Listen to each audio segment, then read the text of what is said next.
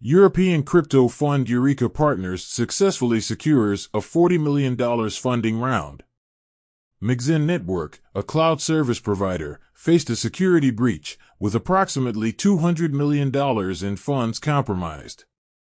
Mixin founder Feng Xiaodong stated that the company plans to compensate up to 50% of the losses, with the remainder to be paid in the form of bond tokens.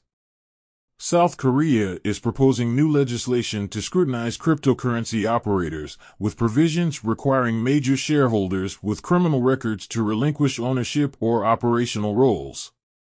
Upbit announces the resolution of all abnormal deposit attempts and the resumption of APT deposit and withdrawal services.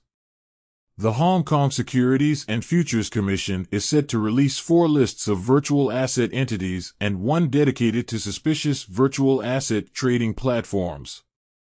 The Hong Kong SFC announces that HKVAX, HKBitX, Hong Kong BGE Limited, and Victory Fintech Company Limited have applied for licenses.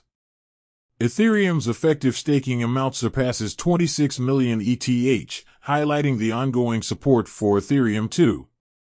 Zero security. That's all for today. Have a good one.